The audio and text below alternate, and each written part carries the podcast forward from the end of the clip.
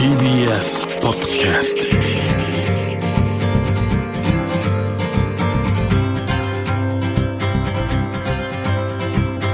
おはようございます。石川稔です。日曜日のこの時間、関東2500個の酪農家の皆さんの協力でお送りするこの番組、6月は牛乳月間、絞りたての話題をお届けします。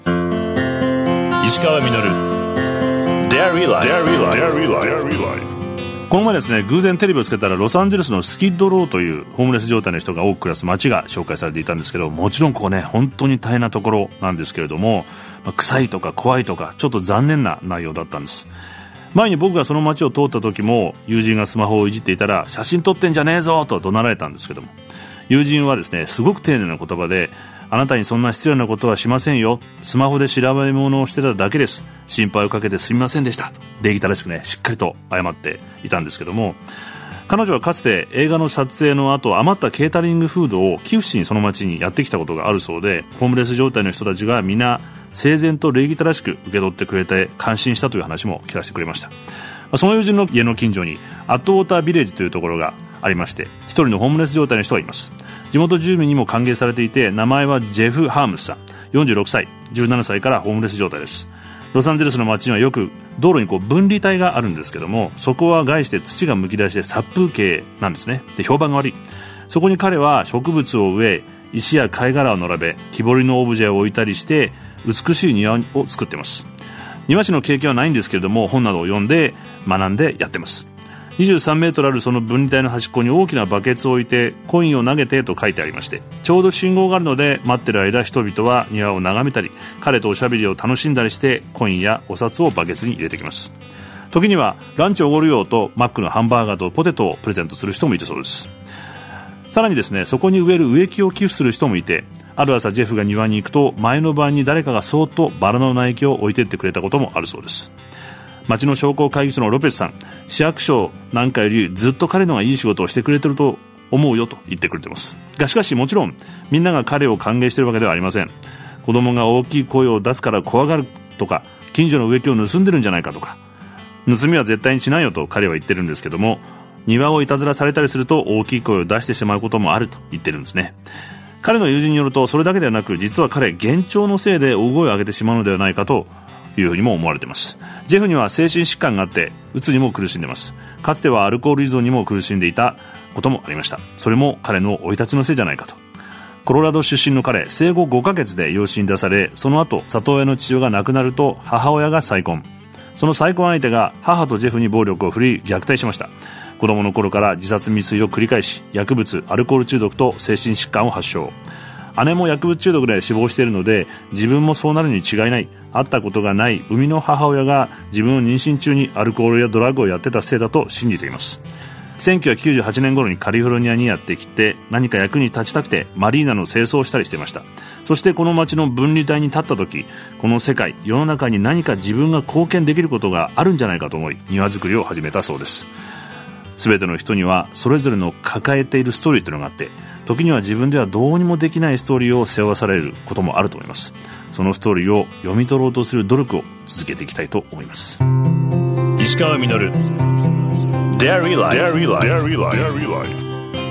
石上のやってますデイリーライフ。先週について、今朝もこの方をゲストにお迎えしています。世界ジェラート学術大使でマルガージェラート代表の柴野泰三さんです。おはようございます。おはようございます。よろしくお願いします。よろしくお願いします。だから牧場で育って、はい、で牧場を継いだんですよね。継いだんです。ジェラート屋さんがやりたかったわけじゃないですね。あら、生産調整の波であったりとか、農産物自由化の波も来てたし、はいはいはい、非常に酪農家を取り巻く環境厳しかったんですね。で、親父がまあ作っちゃったその借金もまあ億近くありましたし、それも全部僕が引き継ぐわけで、でそれをこのまんま酪農だけで返していくのはなかなか難しいなと。やっぱ乳加工品をやるべきだなと思って、その中で一番幅広い年代の方に好まれる食品、これがアイスクリーム、まあ、とりわけジェラートじゃないかな。牛乳を、でその世界観、そして僕がこう得た考え方、人間は自然に生かされているというこの考え方を伝える手段として、みんなが大好きな食品、アイスクリーム、とりわけジェラートに傾倒していこうと。表現方法。そうですそうです、手段ですね。だ僕の本当に原点で言うと、大学3年生の時に、農大生の時に夏休みって2ヶ月ぐらいあるんですよ。長いですね、はいはい、だからやっぱり実家に帰って牛の手伝いするんですね、はい、その時にに食生活すさんでたんですよ、東京で、まあね、住んでたの僕桜新町って住んでて、安いボロアパートに住んでて、もう食生活も荒れてたんだけど実家に帰って何気なく実家の冷蔵庫を開けると朝絞った牛乳が置いてあるんですね。すげえ。で何気なく飲んだんです。それで稲妻が走りましたね、改めて、中にいては気づかないもの価値がやっぱ外に行って、改めて見るとその価値に気づけた、こんなうまい生乳ミルクは僕一人がこの美味しさを独り占めしてはいけない、もっとより多くの人に伝えなければいけないっていう稲妻が、使命感がバシーッと降りたんですね。あれだけやっぱり継ぐのやっぱり躊躇してた感じですから、山のてっぺんで牛たちと過ごしていくのか、人間とあんまり関わらずに過ごしていくのかな、何かもっと生産者と消費者がもっと近い位置にいたい、こんなだけ美味しい牛乳があるんだったら誰がどういう感想を持ってどう改善していけばいいのか、これが最高だとは思わないから、もっとより美味しいものを作るためにその消費者ともっと近い位置にいたい、生産者と消費者が、もっと顔の見える生産者でいたいっていうのでジェラートっていうのはその手段だったんですね。乳加工品にすることで牧場のふもとに今も丸川ジェラートのと本店がありますけど、まだあるんですね、ちゃんと原点が、そう原点がある。そこを今妹夫婦がやってますね。だから僕、いろいろこう有名になって、東京のデパートからもいっぱい出店依頼来ましたけど、全部お断りしてるんですね。でもやっぱりなぜかというと、やっぱり石川県のこと愛してるし、で僕がやりたいことはわざわざ時間とお金をかけて来る価値のある商品とかサービスを石川県から発信することに意義を感じてるんですね。これがどこでも食べれるってなると僕のやりたかったこととかけ離れていくんで、やっぱりお金を追ってはいけないと思うんですよね。やっぱり人を追うべきだし、世界一のジェラートは石川県に行かないと食べれない、体験できない、味わえない、会えない、これが僕価値だと思うんですよね。ちなみにこのマルガーってどういう意味なんですか。マルガーってのはイタリア語で小高い丘にある牧場っていう意味です。まさにそのまんまですね。でたった一言でそんな意味があるんですか。はい、アルプスの少女ハイジのあの世界ですね、単語一つでそういう景色が浮かぶぐらい、そうです、いわゆるその乳文化というか酪農、文化っていうのはやっぱりイタリアには深く根付いていて、逆にその大きな、200頭レベルの酪農家さんはファットリアって言いますね。でも僕はその本当に 20頭から50頭の家族レベルでやってるの、うちの両親がやってた牧場をそのまま、僕カトリックなんですけど、イタリア人の神父さんが名付け親、今もう亡くなっちゃったんですけど、その方にイタリアの文化とか食品とかお菓子の文化とか能登にいながらにして、そうやってイタリアを感じれた乳加工品の会社を起こすって時に、いろんなこう人に聞いたんだけど、やっぱりそのイタリア人の神父さんが出してくれたマルガっていう名前が一番良かったですね。なるほど、そういう原点ももう一つあるんですね。本当にやりたいことは僕はもう一回牧場やりたいと思ってますね。じゃあジェラートやろうって言ってどっかパティシエみたいなところに弟子入れとか、ないですね、独学なんですね実は。あれな、そんなジェラートってのは庶民的な食べ物なんです。そうなんですよ、もともとはイタリアで貴族の食べ物だったんですけど、それを一般人向け庶民にこれは食べさせなければいけないって言っ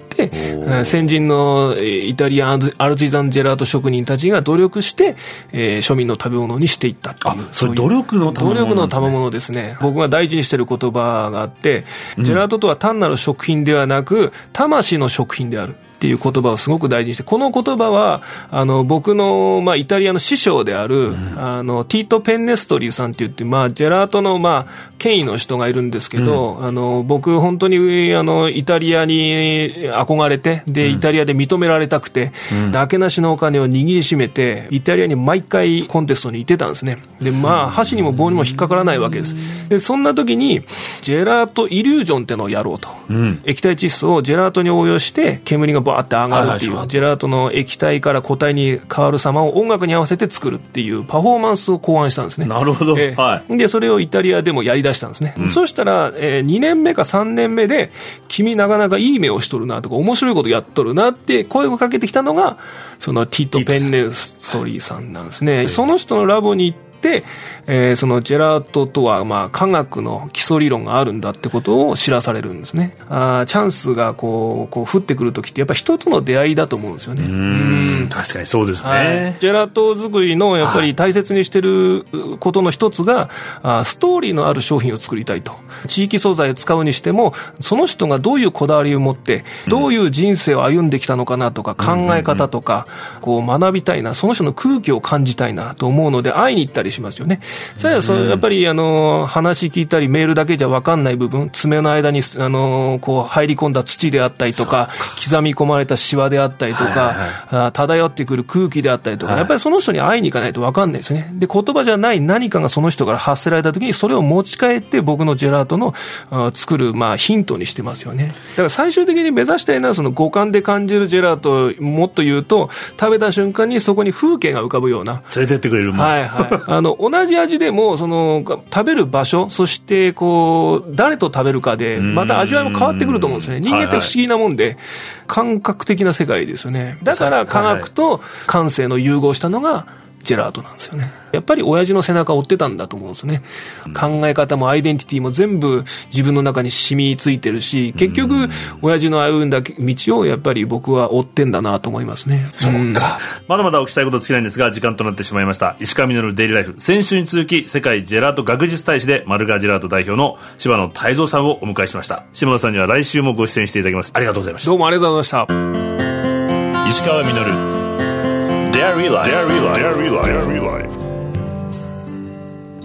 石川みのるがやってまいりましたデイリーライフ。この番組では皆さんからのメッセージをお待ちしております。メールアドレスは milk@tbs.co.jp です。そして大好評、